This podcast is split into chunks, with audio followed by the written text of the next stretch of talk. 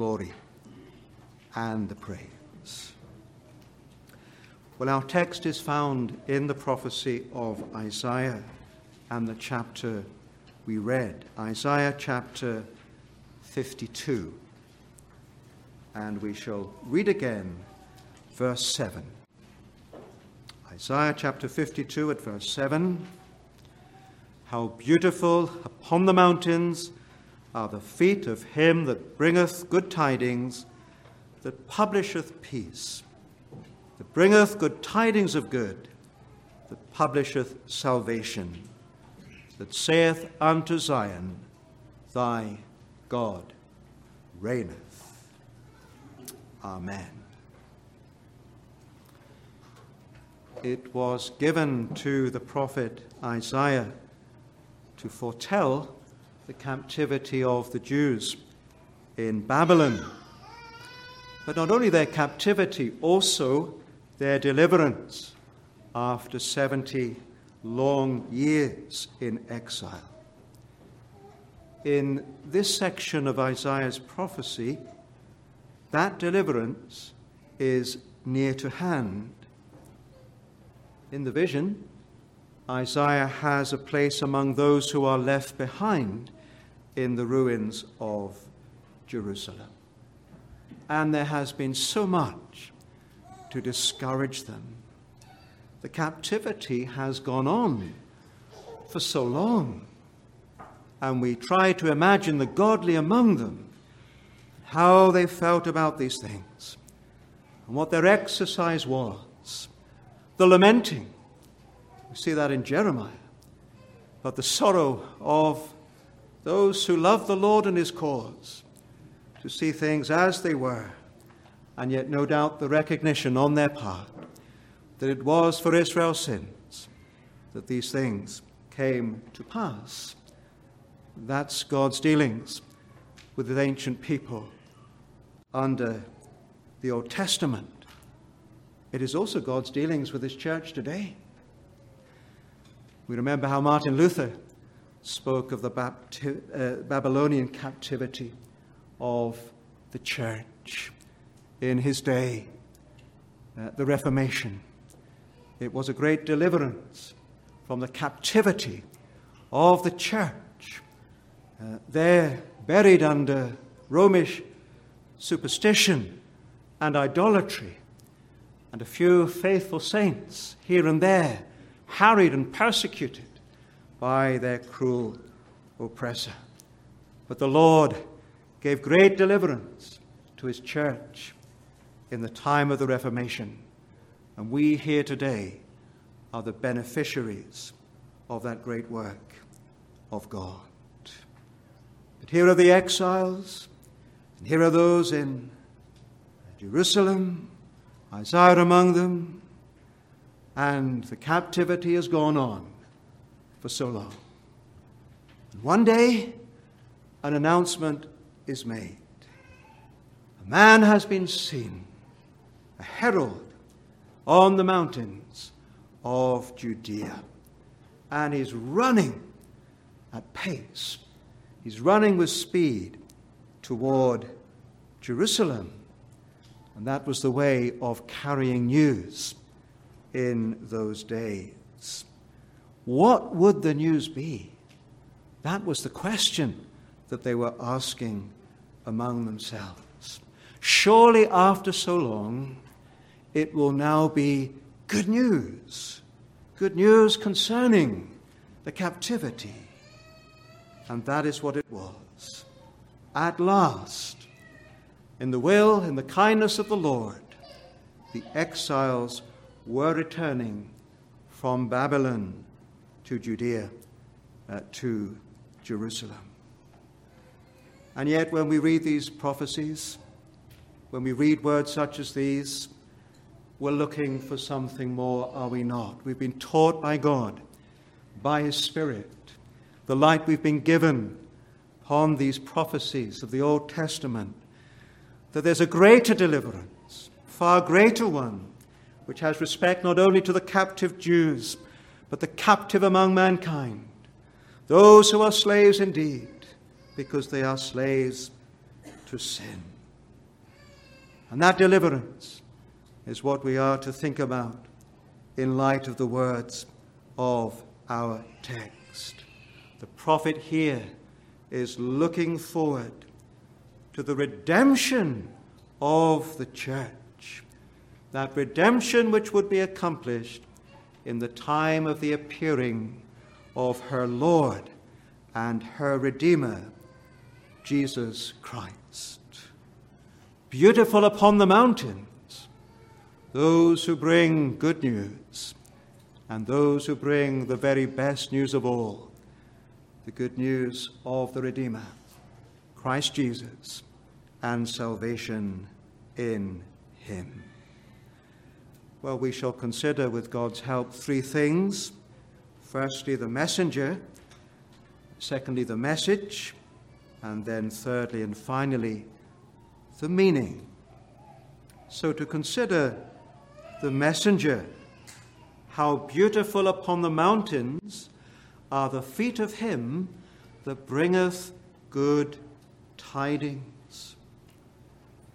And we are bound to say, that there is one messenger who exceeds all other messengers.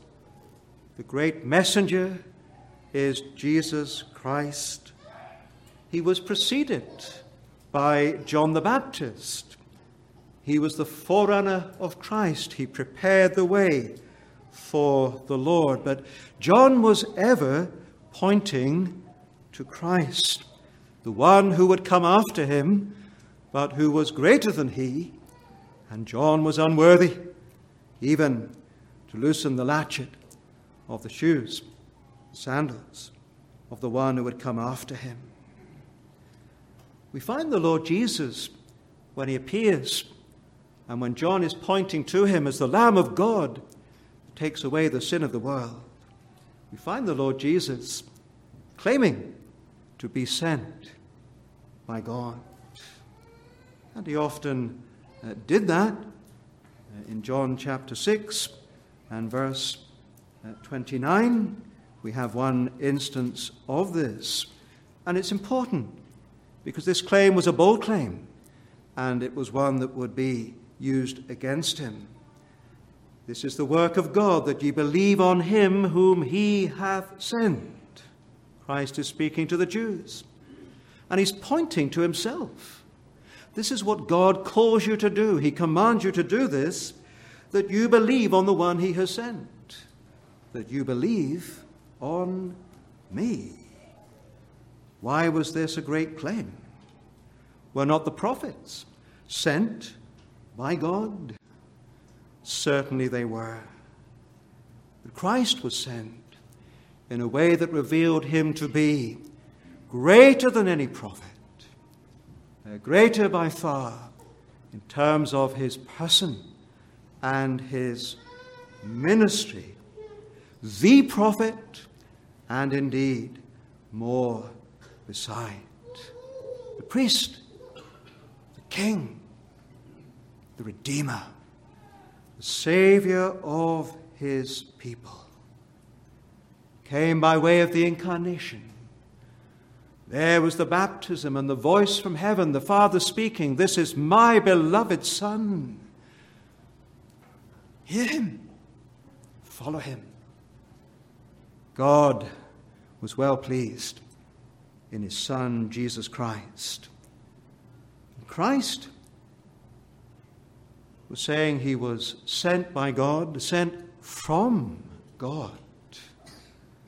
And we think of those words also in John chapter 1 and verse 18 No man hath seen God at any time.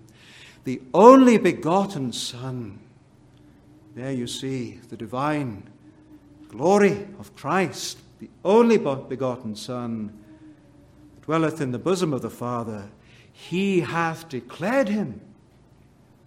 Or the prophets declared God, not like Christ coming from the Father, from the bosom of the Father, yet dwelling eternally with the Father in his bosom, coming in the incarnation, appearing among men, and bringing the words of eternal life. And yet, here is the wonder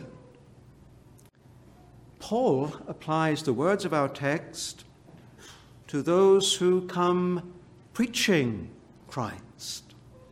He is the great messenger, they are his ambassadors. They come in his name and they make known the glad tidings of Christ, the Messiah. They run. These messengers have a mission. There's something compelling them. They have a burden they cannot contain. They must express it. They must open their mouths and declare it. How are they so? Because God has raised them up. God has given them something of the anointing that Christ had.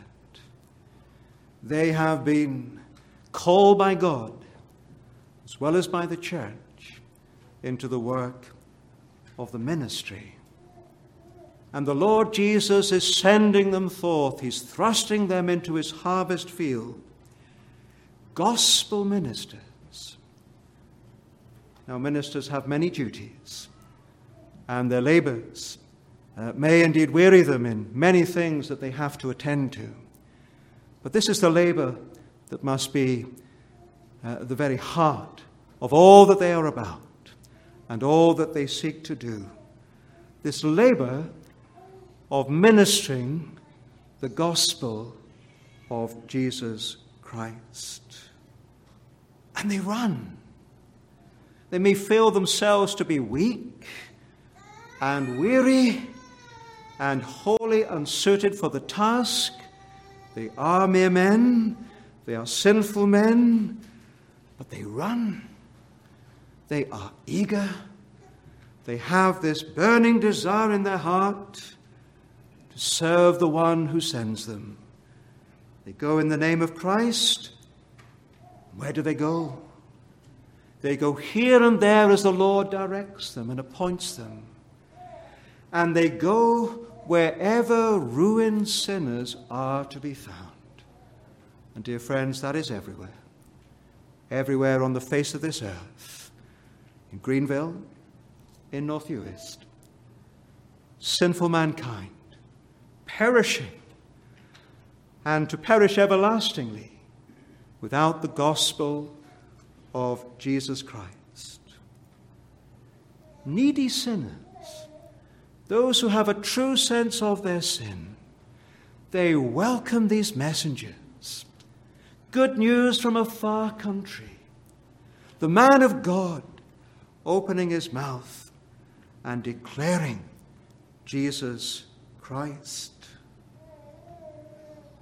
They love Christ, they are consumed with Christ, and their longing is to make Christ known far and wide. Needy sinners welcome gospel preachers. Not all men do. Some are provoked by the gospel, they find it insulting. How dare that man speak of me as a sinner? I'm an upright person. I do my best. I seek to live in a respectable manner. Oh, dear friend, if that is your thought, you must think again. And you must think again in light of the gospel itself. Believe on the Lord Jesus Christ, and thou shalt be saved. And without faith in Christ, there is no salvation. How can I have faith? You must hear the word. How can you hear the word?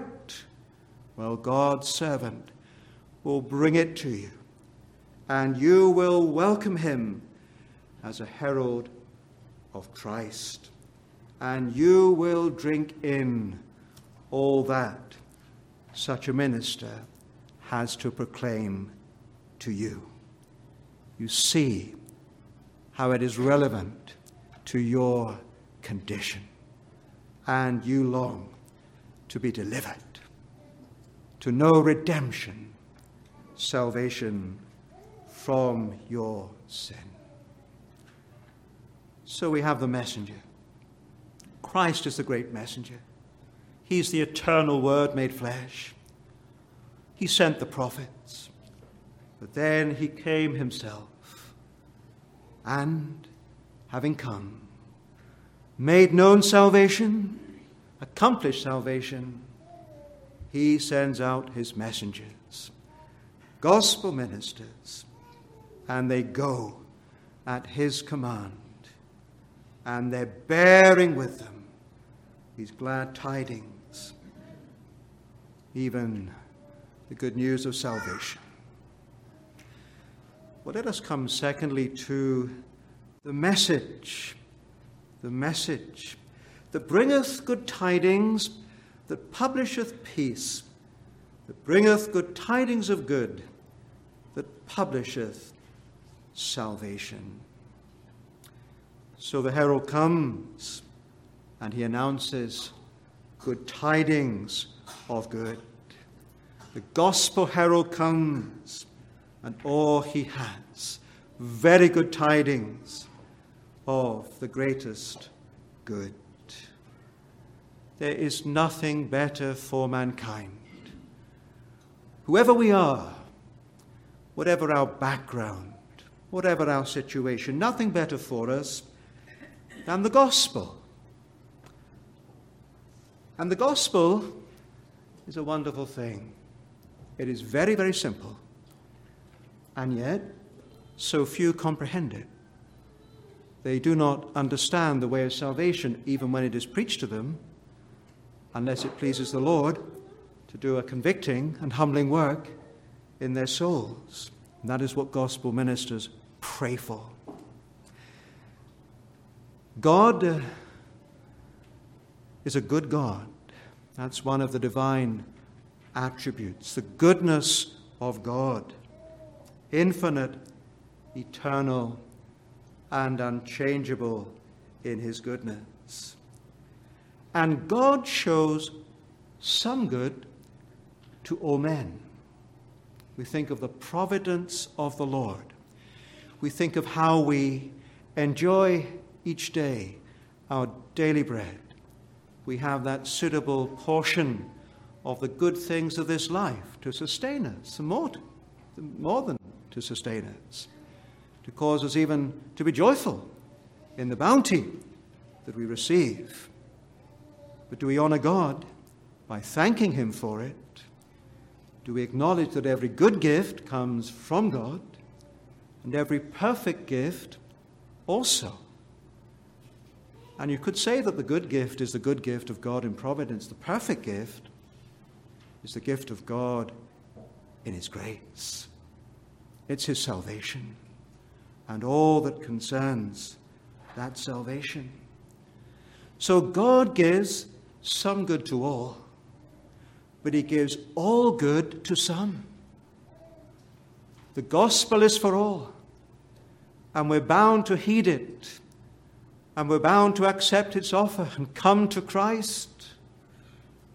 But if we're not made willing by a power outwith of us, though we're responsible, guilty indeed for not coming, we shall not come. But the Lord gives all good to some, even those he has chosen in Christ from before the foundation of the world. Love them with an everlasting love, and under that same gospel, or they hear in a way that others do not hear. They hear in the depths of their being and they're hearing the voice of the one who is the good shepherd. And they know themselves now to be lost sheep. They have wandered, they have gone astray. Is that how you are? Looking at your life, looking at your past, maybe even for some, your present. Sin, the pleasures of sin, you've gone after these things, they've led you everywhere but where you should be going, further from God, into the darkness of unbelief. But here is the gospel, and here is Jesus Christ made known in the gospel. He will even leave the ninety and nine and go after the one that is lost and seek that sheep until he finds that sheep. Good news in the gospel. Good news proclaimed by ministers of the gospel. And at its heart is this God is issuing terms of peace. Peace between God and sinners of mankind. And necessarily, that peace has to have regard to man's condition, his sinful, corrupt condition, that man in his natural state is far from God, with no ability to return to God, entirely corrupt and incapable of doing good and glorifying God. So the gospel is all about another who has done what we poor sinners cannot do. It is about Jesus Christ, Son of God, becoming man. And as a man under the law, and as a man keeping the law perfectly. And you see every precept of that law, which is exceeding broad, covers every area of life, every precept kept by Christ perfectly in thought, word, and deed. And that's where we're often found out the inner life, the heart, deceitful above all things and desperately wicked. Psalm 24 speaks of a pure heart, clean hands. Do we have that? Not by nature, not as we come into the world. How can we have that? And so ascend into God's holy hill and dwell with Him in a glorious eternity. It is through the gospel of Jesus Christ. And in Christ you see, even in his inner life, a heart fully set upon God. And in every way, he glorified the Father. I do always those things that please him. Or that we would be able to say that we cannot. We simply cannot. But Christ could. when our eyes are opened through the work of the Holy Spirit, we behold this beauty in the Lord Jesus Christ. Crucified, his visage marred more than that of any man. That speaks of the suffering that he came to when he was taken and tried and found guilty and crucified. Speaks of the scoffing, the scourging, speaks of the crown of thorns. But this same one is the Lord of glory. This same one is perfect in his humanity. And this same one was, is, and ever shall be the eternal Son of God, our mighty Redeemer Two distinct natures, one person, and he is the Savior from sin. On the cross of Calvary, he bore divine wrath to the full and exhausted it. And in that way, he paid the price for his people. Sufferings in life and death, satisfied divine justice forever he has brought in everlasting righteousness as the mediator. And in the gospel, this is proclaimed. God's servants, they publish the good news. They publish it. And they publish that. That the righteousness you and I need as sinners before God, we cannot produce it. It's not by the deeds of the law, Christ is the end of the law for righteousness. The law will direct you to Jesus Christ as one who cannot keep the law, and in him is perfect righteousness for the sinner.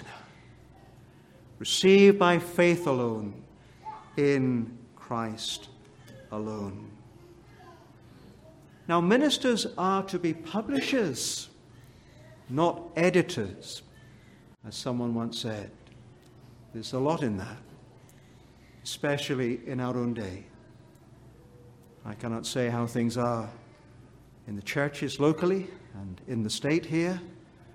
I perhaps have some idea that there's a great variety, and perhaps a great variety even in understanding what the gospel is, what's required to be saved.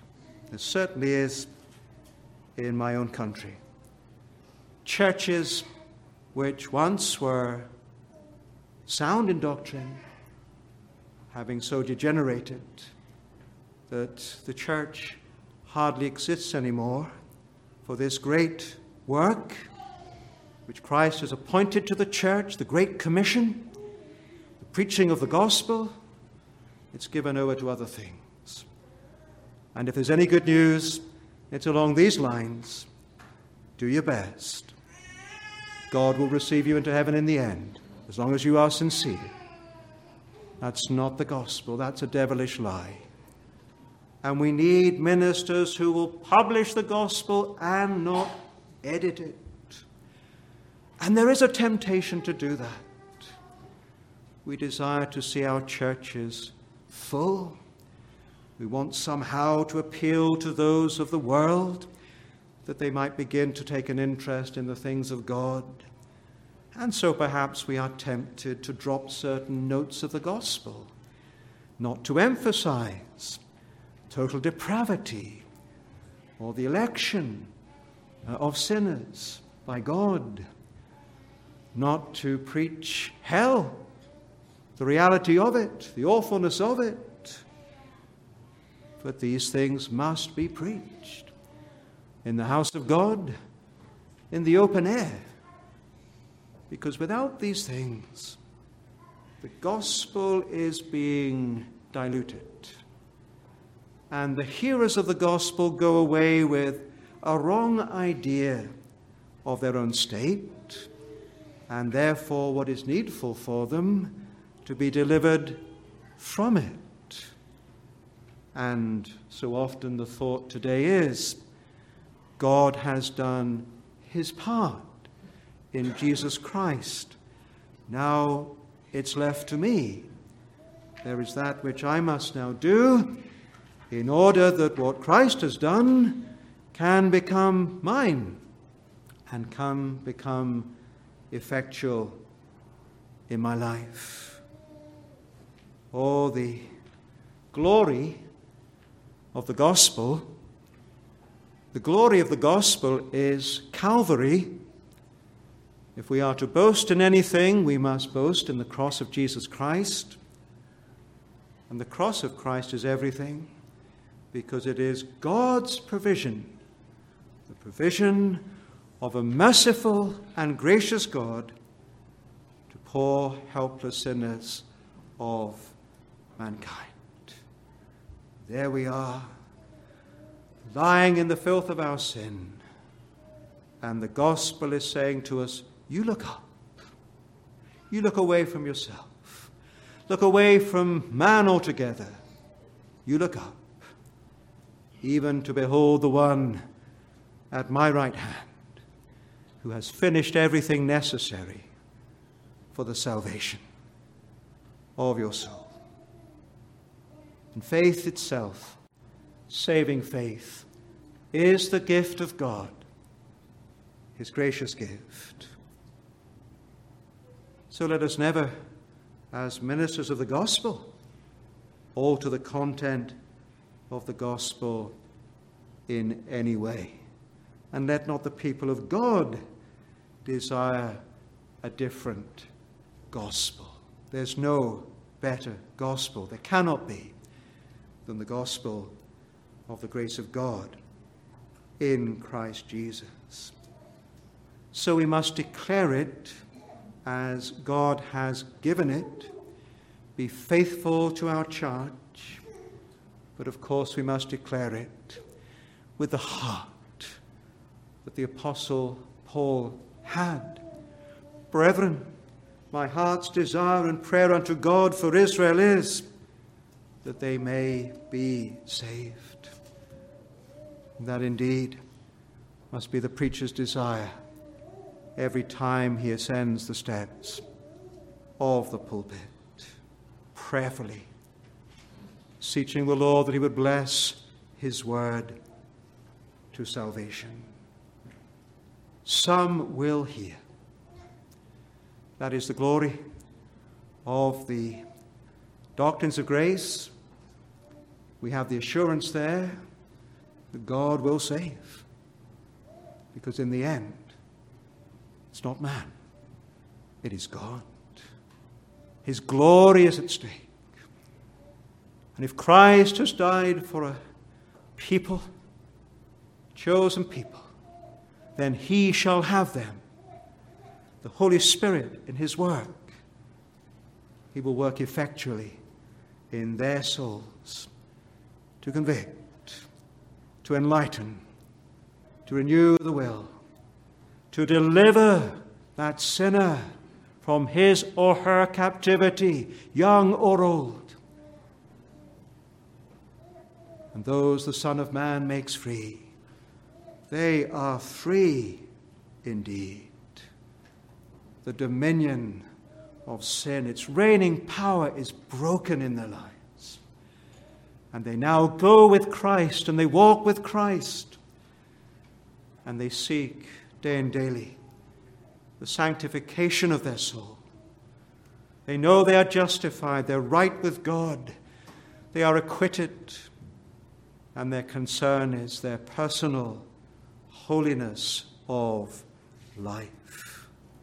And that is all of God's grace. We work out what God works in by His Spirit. And there are those who do not hear, not in a saving way. And that is ever a grief to God's servants. And that should put us more on our knees and give us even more of a sense of our inability to bring any sinner to Christ, that we might be cast more upon God and His resources and be seeking that the Holy Spirit would come and do that which He alone can do. There's a truth that we must proclaim in connection with the gospel, which many do not like to hear today. It's the truth that Christ told Nicodemus. A man educated in the things of God, teacher, and uh, having a position in the church. But when he came to Christ with his question, it was very apparent that he was, in a real sense, ignorant, blind, and most of all, unrenewed, still in his sin. Ye must be born again. That is essential. Without it, no one shall enter the kingdom of God.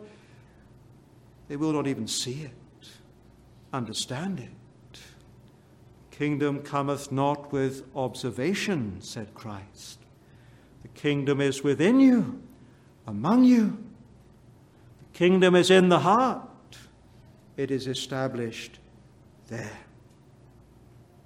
And oh, that there would be those who are gospel hearers and regular in God's house, who will come by God's grace to be gospel believers, receiving Christ and resting upon Christ alone for salvation as he is freely offered in the gospel.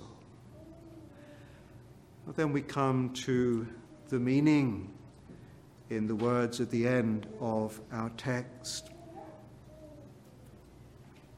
It saith, unto Zion, Thy God reigneth.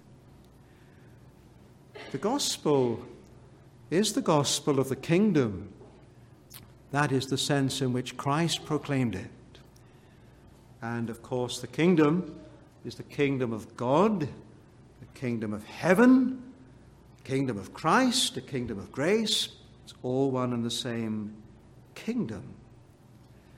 And was it not appropriate that the Lord Jesus himself uh, should come and as he began his public ministry, make proclamation of the kingdom of God? He is the King, King of kings and Lord of lords. And the beauty of Jesus Christ. He is a divine person. He is this glorious King. He is the Almighty One.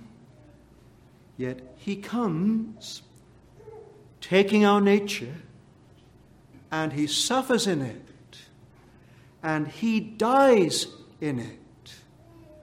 And He dies as the substitute. He's taken the place of His people. That was the commission He had these were the terms Father giving to the Son a people. And he would have them by this way and this way only. He must come on their behalf. He must suffer in their room instead. He must die that cursed death of the cross. Then he shall have them. Then he shall have them. in the work Christ finished on the cross, and let us emphasize he did finish it.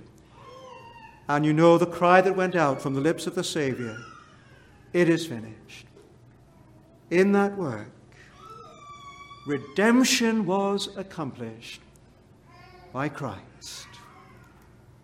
And in that redemption, God is greatly glorified. You see the glory of His goodness, the glory of His grace. Nowhere better, nowhere more fully than in the cross of Calvary. But do we see it? Do we behold it with the eyes of our understanding? When you think of Calvary, what is your thought? There are some who, when they think of the cross, it almost evokes a certain pity in them toward the one who was hanging on that cross. That's not the way to view Calvary at all. It was by no means a defeat. The Savior was not overcome. He laid down his life. He had received that commandment from the Father. He had power to lay it down, Ah, but he had power to take it again. And he told the disciples that that is what would happen. On the third day, he would rise again. Wicked men with wicked hands would take him and slay him. And he would be laid in the tomb. But on the third day, he would rise again. truth met with mercy, righteousness and peace embraced each other. All the divine attributes come together in Jesus Christ and in his mediatorial work and in the redemption which he accomplished on the cross of Calvary. And that is wonderful to behold. If we have eyes to see it, when we do, it is a beautiful thing. We read in Isaiah 52, and that leads, of course, into the great chapter, Isaiah 53. And here are the messengers, and this is what they have to say Who hath believed our report? And to whom is the arm of the Lord revealed? They're not believing. They're not bowing the knee to Christ. For he shall grow up before him as a tender plant, and as a root out of a dry ground. He hath no form nor comeliness. And when we shall see him, there is no beauty that we should desire him. That's the natural man with his natural eye looking at the Christ of Calvary. There's nothing there. He is despised and rejected of men, a man of sorrows and acquainted with grief, and we hid, as it were, our faces from him. He was despised, and we esteemed him not. And as we read in the New Testament, he came unto his own. His own received him not. Surely he hath borne our griefs and carried our sorrows. Yet we did esteem him stricken, smitten of God, and afflicted. But he was wounded for our transgressions, he was bruised for our iniquities. The chastisement of our peace was upon him, and with his stripes we are healed. And we could continue in this wonderful chapter. The Lord, through the gospel, seeks out and finds his own, and he gathers them. He brings them to himself. Come at his voice, made willing by him, and he raises them up they were found in their sinful corruption, but He raises them up out of that. And the Lord Jesus leads and guides His own. While they remain in this world, they're kept by the power of God through faith unto salvation, ready to be revealed at the last time. Do you know the Lord's keeping power in your life? Delivering you? out of many troubles, when you cry to Him, strengthening you in your weakness, that is the Lord's promise. To all who go with Him, and they may begin with fear and trembling, I'll never stay the course. I'll turn back. Perhaps I'll even deny Him. No, the covenant is ordered in all things and sure. It is all our salvation. And the Lord will exalt his people to heaven.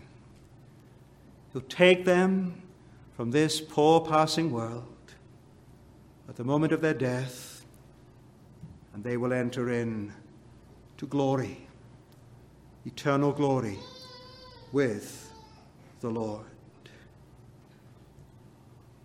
That saith unto Zion, Thy God reigneth. Our God in Jesus Christ reigns reigns over the church. Christ is indeed head over all things to the church in a providential way, although there are many difficulties for the church and for Christians.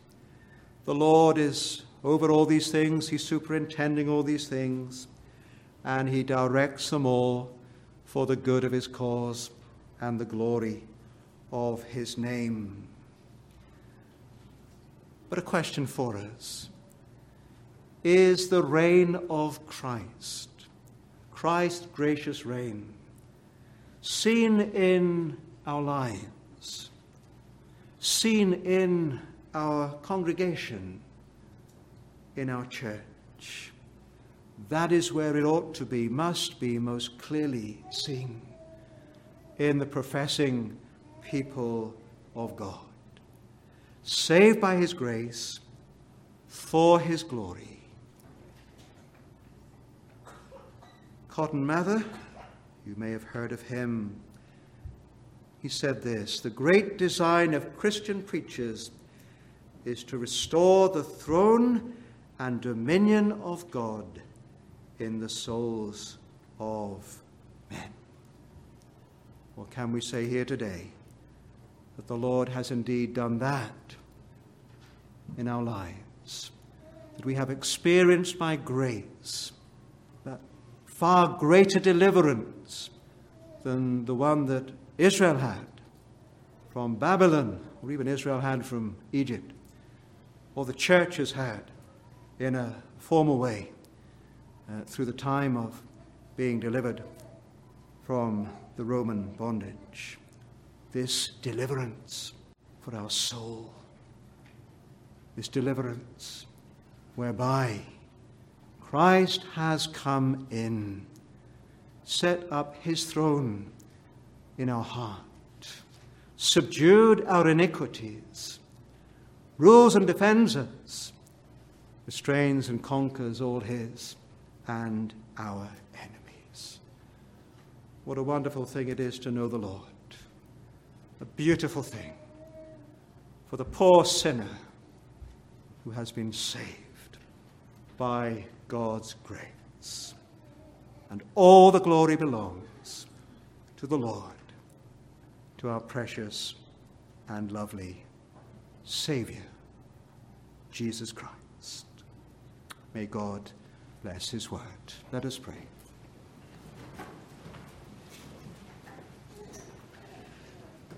We thank thee, O Lord, for the gospel. And our desire and prayer is that it would have free course among thy people here and everywhere, and that thy name would be glorified in it, that Jesus Christ would be seeing of the travail of his soul and satisfied as his own blood bought people come to him and bow down before him. Watch over us in the remainder of the day. May the good things of the gospel remain with us and be sweet to our taste. And all that we ask, we ask with thy forgiveness for Jesus' sake. Amen.